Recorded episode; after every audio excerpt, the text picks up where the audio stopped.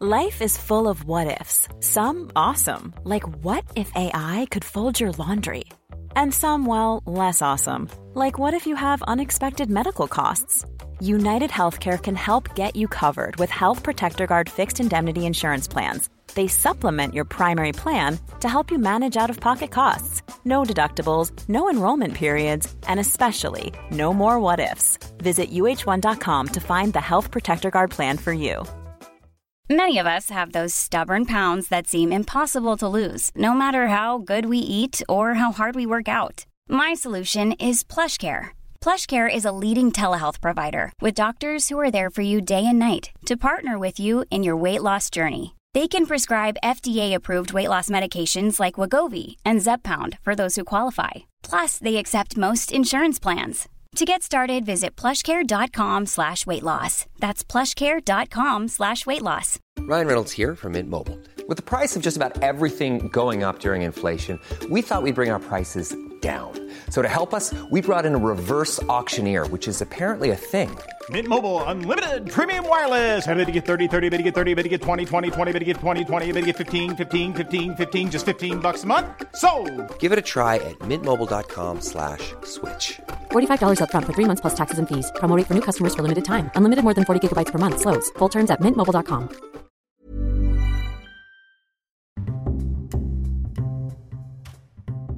Hola, ¿cómo estás? Primero que nada, gracias por escuchar este podcast. Mi nombre es Oscar Cervantes, soy médico y mi objetivo es poder brindarte información para el Nacional de Residencias Médicas y también para ayudarte en tu formación como médico general. Esto lo hacemos gracias a el conocimiento que hemos adquirido y también gracias a los médicos que nos ayudan para poder ayudarte a ti, médicos invitados especiales dentro del podcast, que te van a estar ayudando y orientando día con día en donde quiera que estés y en donde quiera que te encuentres. Espero que estés muy bien que disfrutes este podcast, que lo compartas, no lo olvides.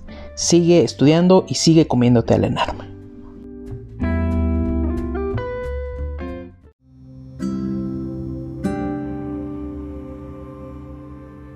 Hola, ¿cómo están? El día de hoy eh, vamos a ver algo un poquito diferente, con un enfoque un poco diferente al final. En sí nos vamos a centrar en que el día de hoy vamos a abordar el EPOC, esta enfermedad obstructiva crónica que se presenta muy común en la gente ya mayor. Lo vamos a hacer de la mano de la doctora Alejandra Ruiz y al final le vamos a dar un enfoque un poquito más, eh, bueno, le vamos, le vamos a dar un, un enfoque mejor en cuanto a los cuidados paliativos. Entonces, eh, está con nosotros el día de hoy la doctora Alejandra Ruiz. Hola, doctora, ¿cómo está? Hola, Oscar, muy bien. ¿Y tú? Muy bien, gracias, doctora. Pues, de entrada, muchas gracias por aceptar la invitación para poder hablar de esto. Este, no sé si le gustaría presentarse eh, para la gente que nos esté escuchando. Claro, con gusto. Pues bueno, ya como dijo este Oscar mi nombre, eh, soy Alejandra. Tengo yo especialidad en medicina interna, me encanta mi especialidad. Y también eh, durante la especialidad vi la necesidad de, eh, pues realmente fue ahí donde conocí los cuidados paliativos y donde vi la necesidad y sobre todo nosotros internistas vamos a, a, ver tantas cosas que no vamos a poder curar como lo que vamos a platicar hoy, el EPOC, que pues al final aunque podamos tratar y, y hacer que no avance tan rápido, que los pacientes no tengan tantas exacerbaciones, al final no estamos curando la enfermedad. Entonces eh, me empecé a meter un poquito más en esto de cuidados paliativos. Tengo un diplomado eh, por la UNAM y eh, la Asociación Mexicana de Dolor. Y este, pues quiero hacer también algo más en cuidados paliativos fuera de México. A ver qué, a ver qué pasa. Perfecto. Muy bien, pues antes de empezar, me gustaría preguntarte algo como tal no relacionado a claro. POC, algo que, que ya habíamos platicado un poquito, sino algo un poco más eh, en cuanto a consejo. ¿Qué consejo le pudieras dar a los médicos que están por presentar el examen de residencias, tanto académico, tanto personal? ¿qué, ¿Qué les podrías aconsejar? Mira, yo creo que la verdad ya sé que todo el mundo está muy estresado estudiando para el ENARM. Yo me acuerdo de esa parte de, de la carrera como una parte que disfruté mucho Este, es como justo antes de, entrar a la parte más difícil de guardias, etcétera. Entonces me acuerdo de esa, de esa época como son momentos donde tú puedes em, poner tus propios horarios, estudiar varias horas al día, pero tú escoger a qué hora y cómo te organizas. Eh, a mí lo que más me ayudó fue estudiar con amigos, la verdad. Eh, era, o sea, tanto por motivación como por, como tú dices, a veces igual por esa parte del podcast, que cuando escuchas se te quedan más las cosas. A mí eso me funciona mucho hasta la fecha.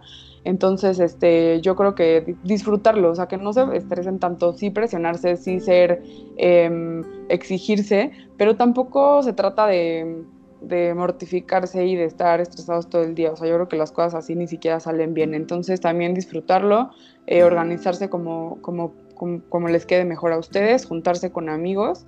Y también son amigos que probablemente no van a ver tan seguido como los ven ahorita. A mí me pasó mucho con mis amigas de la universidad, que son de mis mejores amigas. Este, después del servicio social y el, pues ya nos, separamos, cada quien hizo su, especialidad y, y sí, sí, te separas. Entonces disfruten también, no solo es pues, tanta presión y tanto estrés. Y a la hora del examen también, o sea, relajados, no es, traten de no estudiar nada esa semana. Eh, váyanse bien dormidos, bien comidos y, relajados. Lo, que saben, saben y es mejor estar relajado y poder leer bien la pregunta y tratar de, encontrar la mejor respuesta a estar presionado y, y estresado. Así las cosas de veras que no salen bien. Claro que sí. Pues sí, exactamente. Es principalmente disfrutar el presente, ¿no? Que aunque es difícil, es estresante el estar estudiando, el estar pegado a los libros, a la computadora, hay que aprender a disfrutar el camino. Sí, buscan dinámicas, buscan dinámicas para que no sea tan repetitivo todos los días, tan monótono, pero la verdad es que yo me acuerdo de esa época como una muy buena época. Probablemente gracias a mis amigos, sobre todo a mis amigas que eran muy, este, mucho más ordenadas que yo y, nos hicieron un muy buen plan de estudios, entonces podíamos seguirlo y estar al día y entre todas hacernos preguntas y estudiar juntas. La verdad me la pasé muy bien en esa época. Súper bien, doctora. Sí. Bueno, pues ya entrando un poquito eh, en cuanto a los temas o específicamente al tema, ¿nos pudiera ayudar como tal ¿Cómo podemos definir el EPOC, esta enfermedad obstructiva en los, en los adultos mayores principalmente? ¿Qué es? ¿Cómo se puede definir? Claro, si quieren, eh, podemos irnos justo definición eh, por clínica, cómo hacemos el diagnóstico y al final hablar un poquito de cómo paliar eh, los síntomas, sobre todo en EPOC, ya en estados más avanzados. para que también se lleven eso. Entonces, bueno, el, como lo dice su nombre, enfermedad pulmonar obstructiva crónica, Em, que es el EPOC. Eh, es una enfermedad progresiva que causa obstrucción incompleta del flujo, eh, del flujo del aire. Esto se da por inflamación y por destrucción del parenquima pulmonar. El EPOC engloba principalmente eh, enfisema y bronquitis, o sea, no es solo una enfermedad, sino que es un, engloba estas diferentes enfermedades. Em, que tienen algunas cosas muy parecidas y otras cosas pues que las pueden hacer eh, diferentes tanto por clínica como por eh, antecedentes del paciente o lo que el paciente nos pueda referir. Em, pues bueno, eso como definición, yo creo. El factor de riesgo principal siempre, siempre, siempre va a ser el tabaco, por mucho. O sea, pueden existir algunos otros factores de riesgo, como a otras exposiciones a, por ejemplo, a humo de leña, que en México todavía lo seguimos viendo, eh, cada vez menos pero lo seguimos viendo, sobre todo eh, a las personas que son ahorita adultas ya o adultos mayores, pregunten, ya, casi nadie cocina con humo de leña, aunque algunas personas sí, pero muchos estuvieron expuestos al humo que su, mamá o su papá cocinaba, entonces seguimos viendo mucho de esto. Eh, otro un poco menos común es, eh, son genéticos como deficiencia de alfa-1 antitripsina, que es un poquito más menos común y, y, lo podemos ver junto con enfermedades del hígado, páncreas, eh, y en personas mucho más jóvenes. Entonces, el tabaco, yo creo que número uno, siempre tenerlo en mente un paciente fumador, ¿ok? Perfecto. Oye, y ahí en ese punto que estás tocando, ¿qué tan importante es que un paciente fumador, cuando ya es diagnosticado con EPOC, deje de fumar? ¿Qué tanto le ayuda a su pronóstico? Muy importante.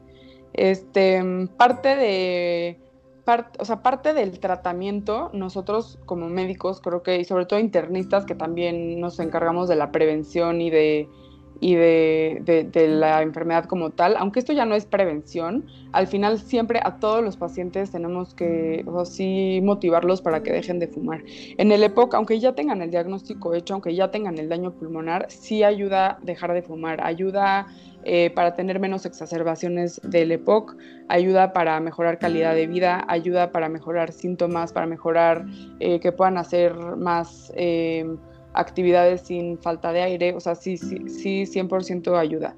A ver, a lo mejor excepciones, si fuera un paciente de 90 años que lo que más le gusta en la vida es fumar y que sabemos que por la edad y por lo avanzado que está la enfermedad, pues no quiere dejar de fumar, pues ok.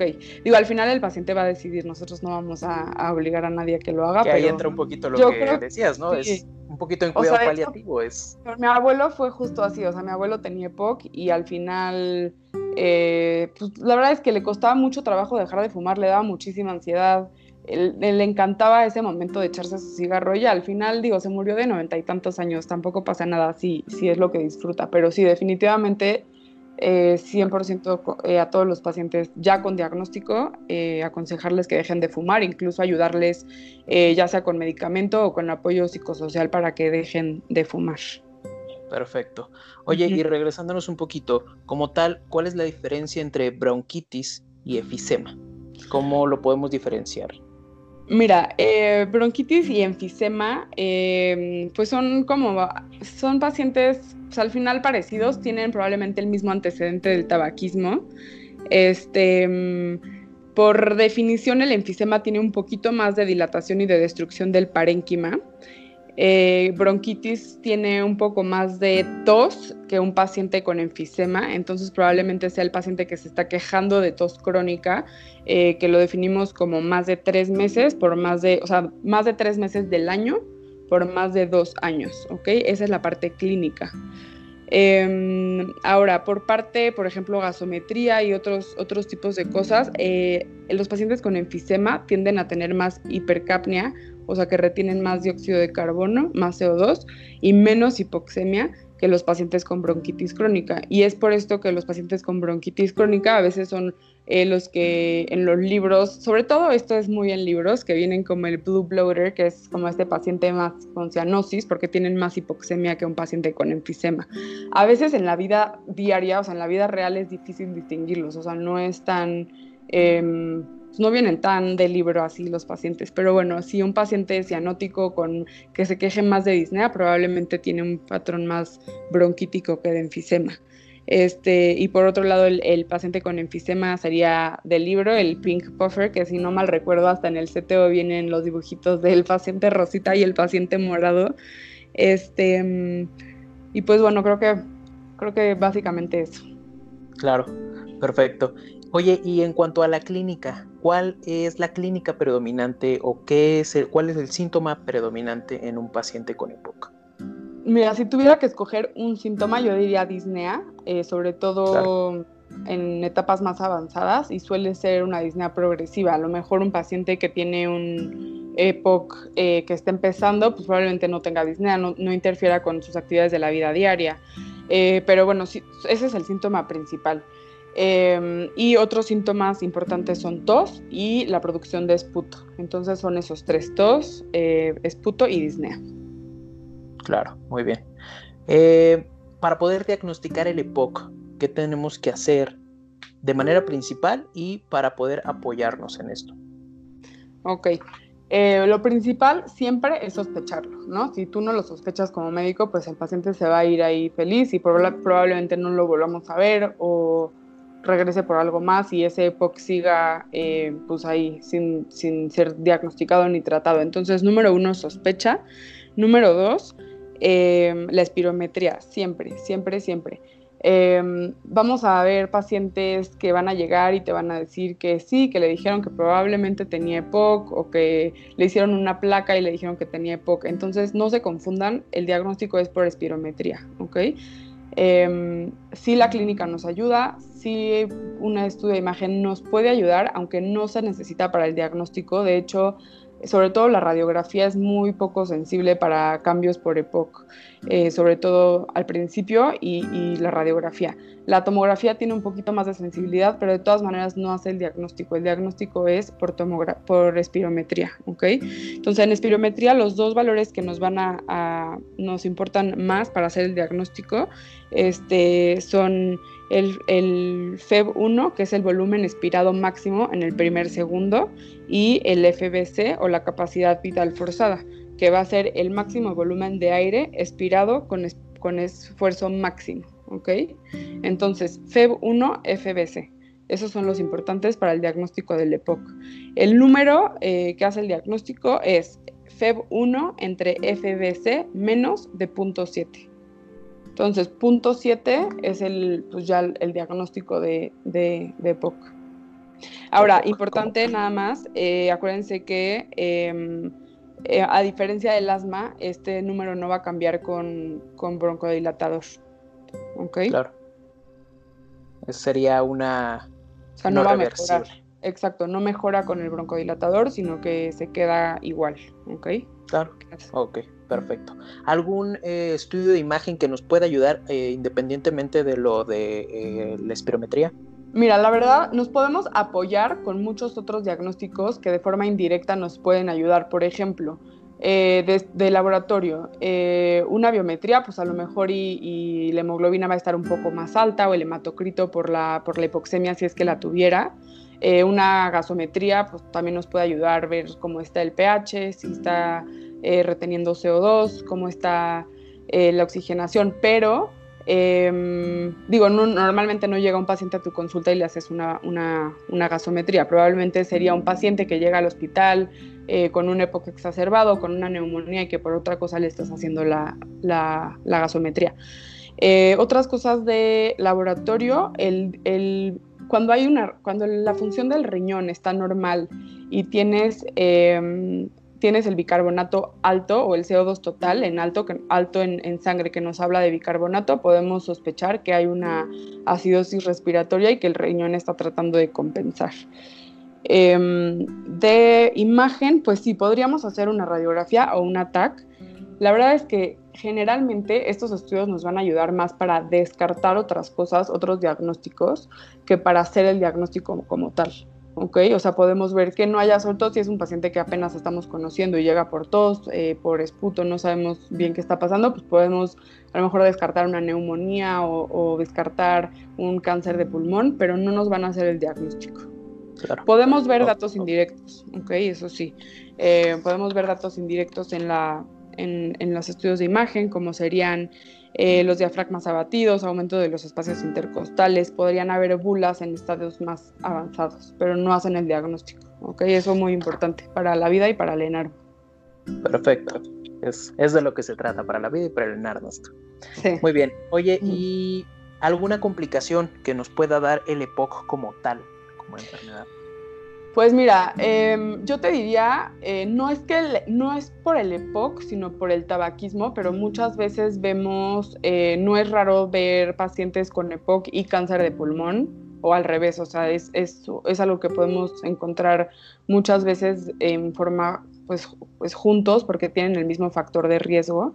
Este, y bueno, sí, lo que sí tienen los pacientes con EPOC es que tienen riesgo de eh, más infecciones que un paciente que no tiene esta enfermedad crónica, sobre todo cuando los pacientes em, pues en estados más avanzados o si los pacientes han usado antibióticos de forma recurrente porque muchas veces los usamos en las exacerbaciones, es decir, si tenemos un paciente que está estable pero está teniendo alguna que otra vez al año, este, y digo, algunas a veces son varias veces al año, este, exacerbaciones, que aumenta la disnea, aumenta el esputo, aumenta la tos, que son los síntomas cardinales, entonces esto le llamaríamos una exacerbación de EPOC y muchas veces, sobre todo si hay aumento del esputo.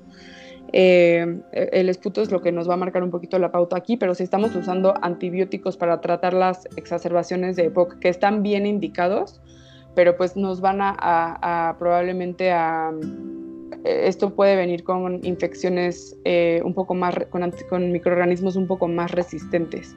También si estamos usando pues eh, esteroides para estas exacerbaciones. Digo, hay otras cosas que pueden hacer que el paciente pueda tener más infecciones, pero sí, sí el paciente con EPOC tiene más infecciones de vías aéreas que pacientes eh, que no tienen EPOC. Y por esto también, muy importante, que es muy de medicina interna, las vacunas del adulto y sobre todo las vacunas del adulto con EPOC. Este, siempre hacer énfasis en eh, neumococo y bueno, influenza anual y ahorita vamos a ver, pues ya que salga la de COVID, será probablemente los pacientes que tendrían que ser los primeros en ser vacunados. Perfecto. Oye, pues muchas gracias por esos puntos también extra de las vacunas. Sí. Em, dentro del tratamiento, ya abordando un poquito el tratamiento, y no sé si aquí quieras meter un poco eh, en cuanto a paliativos o primero tratamiento y después paliativos.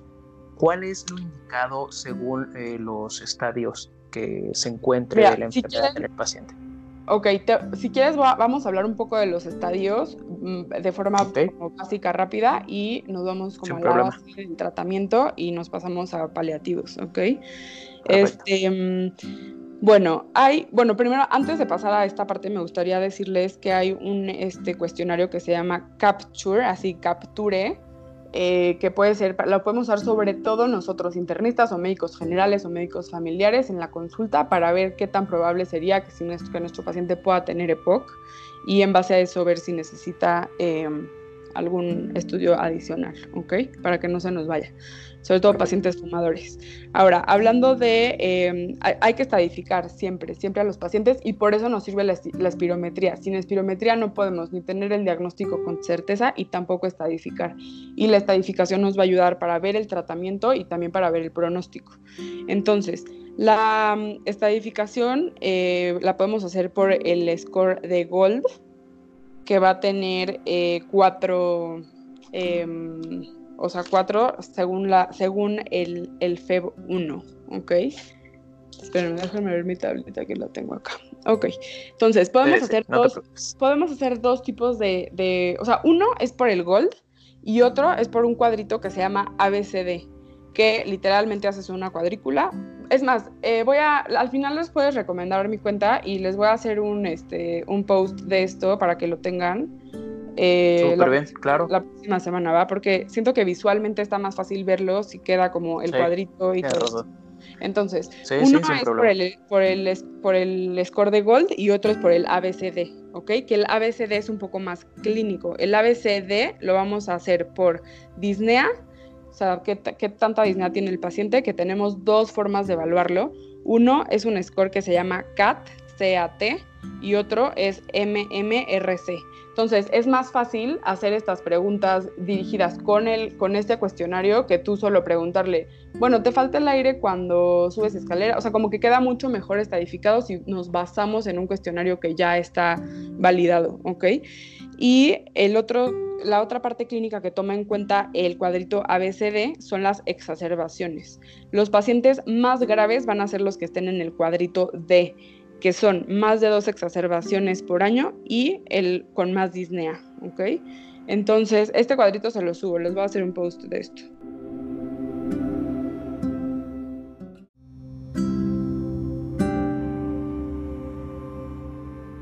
Y el otro score es por el Gold. Y con el Gold vamos a usar el, el, FEB 1, ¿ok? Ahora, em, el estadio, el primero es el leve, va del 1 a 4. Leve, moderado, severo y muy severo. El primero, no sé si los voy a aturdir con tantos números, pero nada más les digo rápido que hay cuatro y que el más leve tiene FEB1 más de 80% y el más severo o el más grave tiene menos de 30% de FEB1. Entonces ya con estos dos cuadritos, de hecho los podemos juntar, o sea, el Gold y el ABCD los podemos juntar para ver cómo están nuestros pacientes y entonces justo quedaría em, Gold 4 y ABCD en, en el cuadrito D van a ser nuestros pacientes más graves y que probablemente tengamos que eh, hacer más énfasis en, en, iniciar cuidados paliativos, ¿ok? De hecho, en inglés les llaman end stage. En México, bueno, en español, a mí la palabra terminal la verdad es que no me gusta mucho. Al ratito hablamos de eso si quieren, pero justo categoría 4 de Gold y D ya es end stage eh, epoch, ¿ok? O estadio, pues terminal. Que no me gusta esa palabra. Claro, sí, no, súper entendible, no te preocupes. Eh, Perfecto. Eh, ¿Te gustaría ahora sí empezar con, eh, con base en, esto, en estas clasificaciones de las que nos acabas de hablar, cómo hacemos un tratamiento para un paciente? Sí. Eh, bueno, el tratamiento de los pacientes hay que iniciarlo pues cuando lo diagnostiquemos. Em, la base del, del, tratamiento de los pacientes con EPOC y que es como de primera línea van a ser los LAMAS que son los eh, agentes antimuscarínicos de larga acción. Por eso, o sea, en inglés es Long Acting Antimuscarinic Agents, que son LAMA, ¿ok? Esa va a ser la base, esa siempre, siempre, siempre va a ser la base del tratamiento con, eh, para los pacientes con EPOC.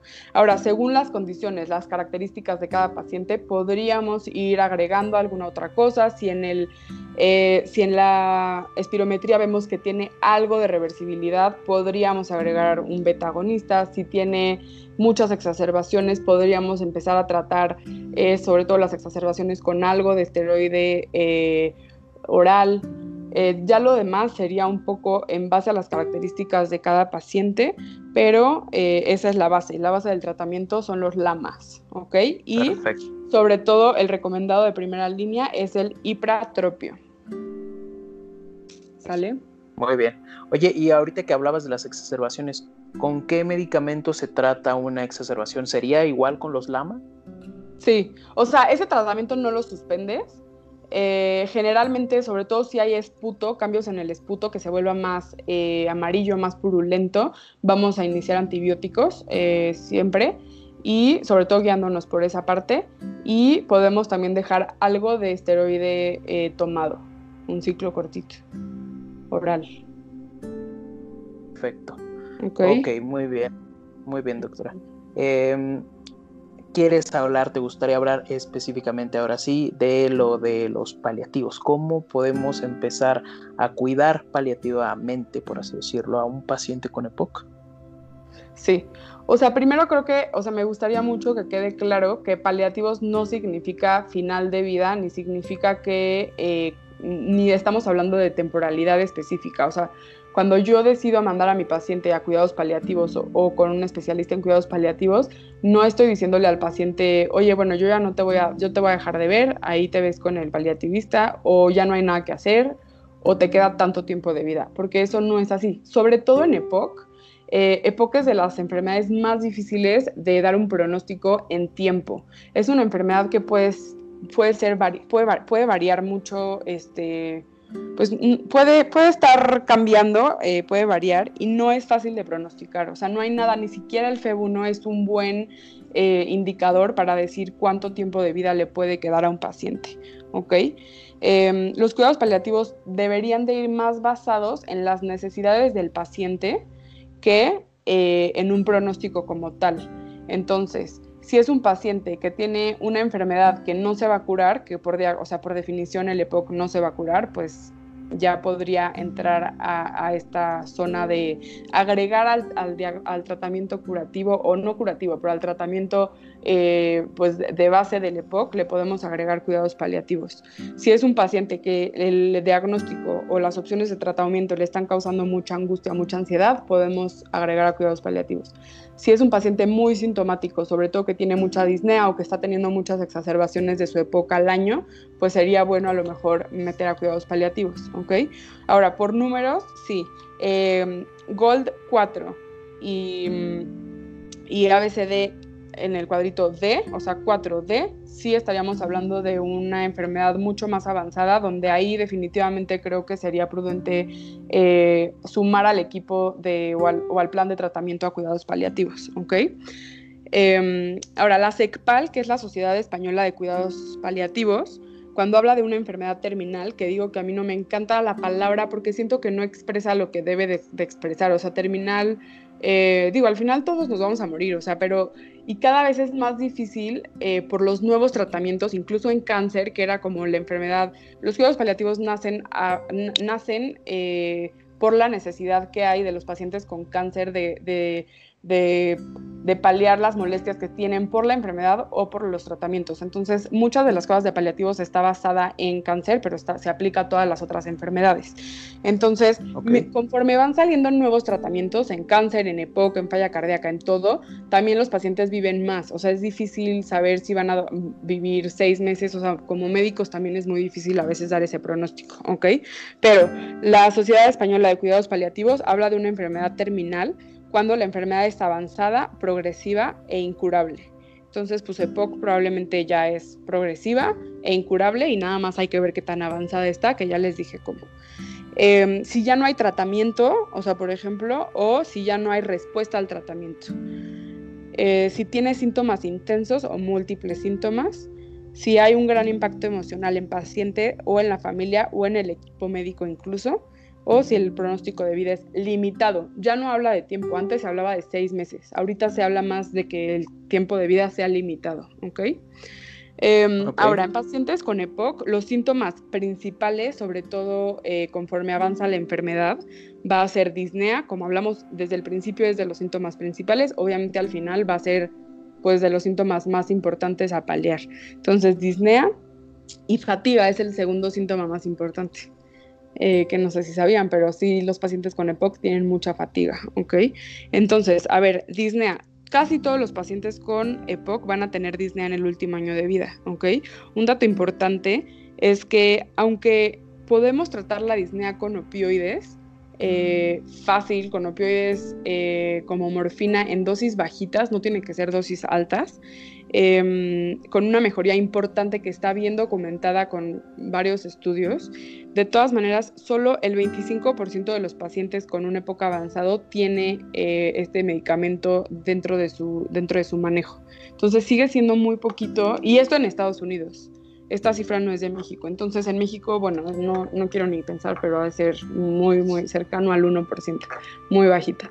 Entonces, este si tenemos un medicamento, a veces le tenemos miedo, ¿no? Y claro, tiene que usar este medicamento alguien que sepa usarlo, o sea, no, no significa que cualquier persona pueda, entonces ahora va a estar indicando morfina, pero hay una opción, muy buena opción, segura, que si sabemos usarla la podemos usar y le puede ayudar al paciente a que no tenga disnea, que es uno de los síntomas más angustiantes y más difíciles de controlar.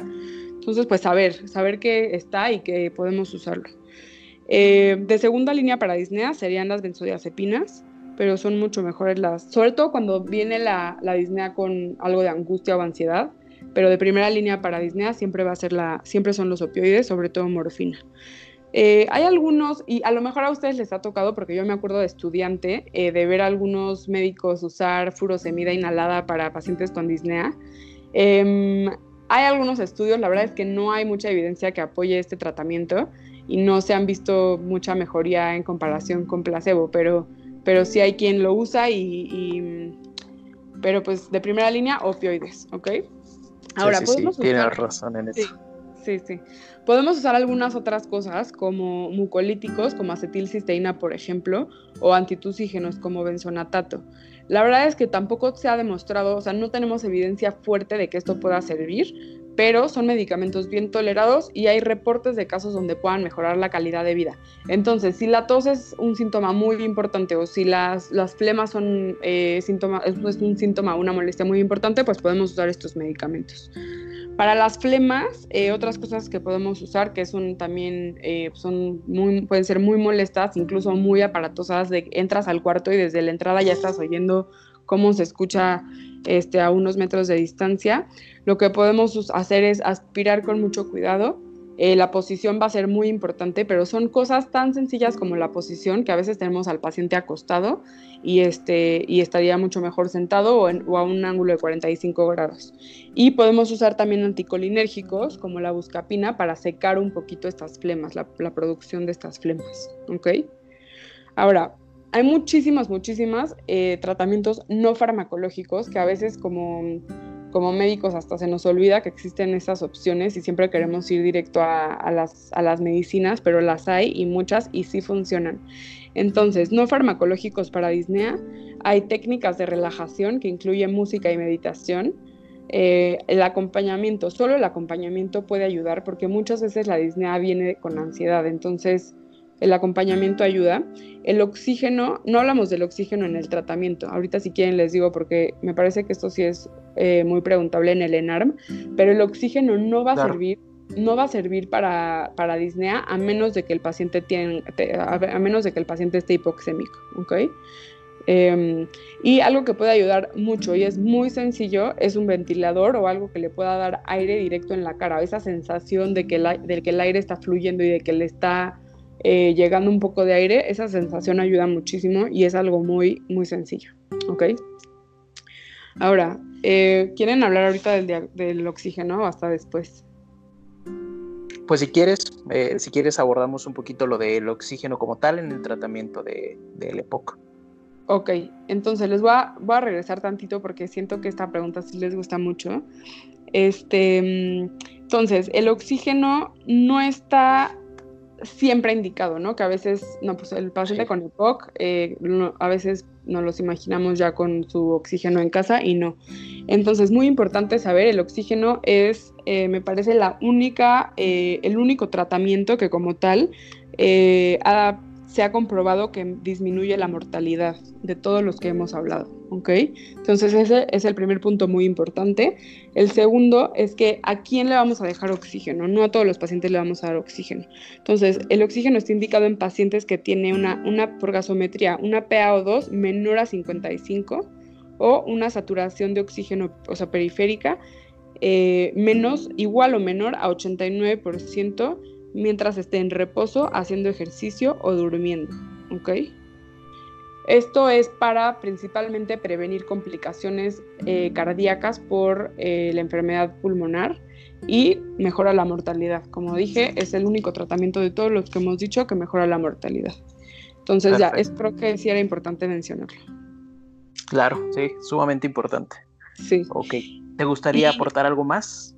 Sí, eh, nada más rapidísimo de la fatiga. Eh, la fatiga es el segundo síntoma. Eh, a ver, como les digo, si ustedes ven, estamos hablando de fatiga y disnea. Entonces, no, no se tienen que esperar para que el paciente esté en un Gold 4 con, un, con un, una categoría D para hacer estas cosas. O sea, son cosas que podemos hacer tan sencillamente como ponerle que decirle que se compre un ventilador y que le den la cara, ¿ok? Entonces, de alguna forma existe la alta especialidad o la subespecialidad en cuidados paliativos, pero al final del día casi todos los médicos, o yo diría todos, somos, de alguna forma somos paliativistas porque todos estamos aquí para mejorarlos, aliviar los síntomas de los pacientes, que eso es lo que significa paliar, ¿ok?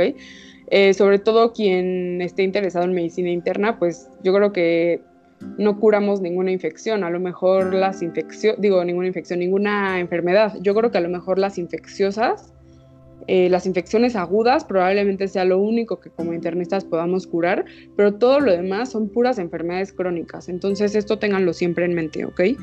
Eh, bueno, regresando al segundo síntoma que es la fatiga, eh, hay una cosa que es muy, muy, muy, este, les ayuda mucho a los pacientes y en México la verdad es que lo usamos poco, que es la rehabilitación pulmonar, ¿ok? La rehabilitación pulmonar mejora la fatiga, mejora la disnea, les da a los pacientes un control, una sensación de que tienen el control sobre su respiración y aumenta la calidad de vida. Entonces, a mí me parece eh, pues algo muy bueno.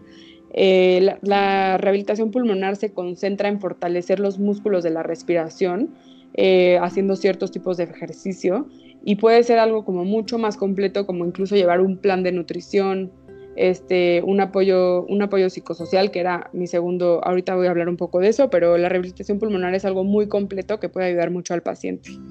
Em, y a todos los pacientes hay que eh, hacerles screening de depresión eh, en las consultas, ¿ok? Son pacientes que tienden a deprimirse, a veces tienen que dejar de hacer cosas que hacían eh, por placer o, que les gustaban hacer por los síntomas del EPOC, entonces son pacientes que se pueden deprimir fácilmente y la depresión no solo afecta la parte, eh, pues la, salud mental del paciente, sino que también disminuye el apego al tratamiento y aumenta el número de hospitalizaciones. Entonces, eh, siempre ver depresión y si es necesario, pues apoyarnos con, eh, con, salud mental, con psicología, psiquiatría, ¿ok? Perfecto. Y creo que eso era todo lo que tenía para decirles, pero no sé si tengan más este, dudas o pues mira, te, voy a, te voy a ser sincero, es algo sumamente útil en cuanto a lo del EPOC que nos diste. Sin embargo, en cuanto a lo de paliativos, como te decía antes de, empezar esto, es un plus, ¿no? son muchas cosas que tal vez damos por hecho o que no conocemos o que simplemente a algunos médicos no les interesa, ¿no? Que son sumamente importantes, o sea, le dan calidad de vida a un paciente que está enfermo y es algo sumamente importante lo que nos acabas de decir. Digo, yo de verdad lo aprecio mucho ese plus que nos acabas de dar de, paliativos.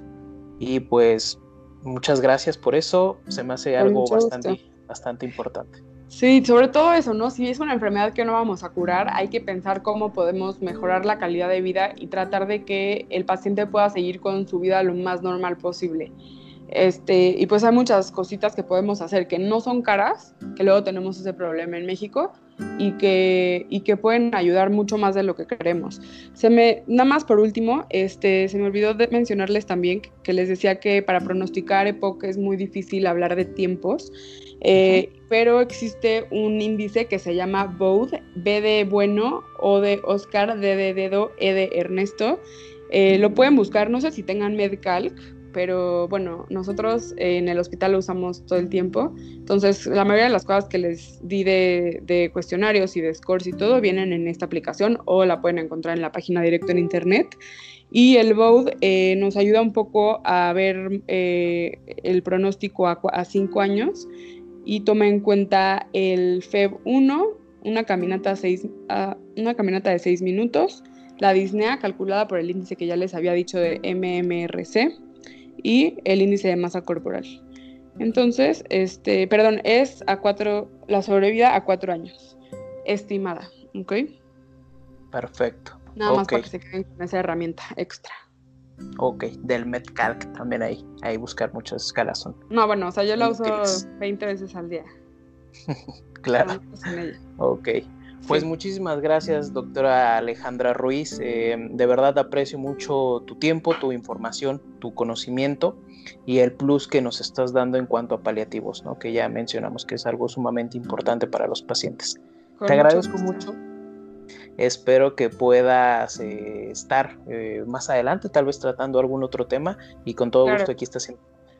Gracias. Les voy a hacer un, este, un pequeño post para la próxima o la próxima semana para que si quieren ver la parte del body y eso lo puedan ver ahí también, ¿ok? Perfecto, doctora. Bueno, pues, pues muchísimas gracias, por escucharme. Gracias por la invitación, por escucharme. Espero que hayan aprendido algo, sobre todo para la vida. El enarme es muy importante, pero la vida es más importante. Así es. Muy bien. Pues muchas gracias y que estés muy bien. Cuídate mucho. Igualmente, Oscar. Gracias. Apuesto a que te gustó el podcast, ayuda a este tierno humano y envíalo a tus amigos. Además, escúchanos en Spotify, Apple Podcast, iBox y Google Podcast. Besitos y cuídate del COVID-19. Imagine the softest sheets you've ever felt. Now imagine them getting even softer over time. That's what you'll feel with Bowl and Branch's organic cotton sheets. In a recent customer survey, 96% replied that Bowl and Branch sheets get softer with every wash. Start getting your best night's sleep in these sheets that get softer and softer for years to come. Try their sheets with a 30-night guarantee. Plus, get 15% off your first order at bowlandbranch.com. Code BUTTERY. Exclusions apply. See site for details.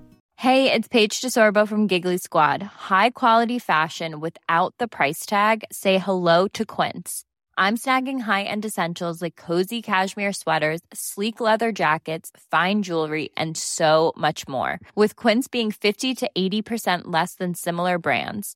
And they partner with factories that prioritize safe, ethical, and responsible manufacturing. I love that. Luxury quality within reach. Go to quince.com slash style to get free shipping and 365 day returns on your next order. Quince.com slash style. Ever catch yourself eating the same flavorless dinner three days in a row? Dreaming of something better? Well, HelloFresh is your guilt free dream come true, baby. It's me, Gigi Palmer. Let's wake up those taste buds with hot, juicy pecan crusted chicken or garlic butter shrimp scampi. Mm. Hello Fresh. Stop dreaming of all the delicious possibilities and dig in at HelloFresh.com. Let's get this dinner party started.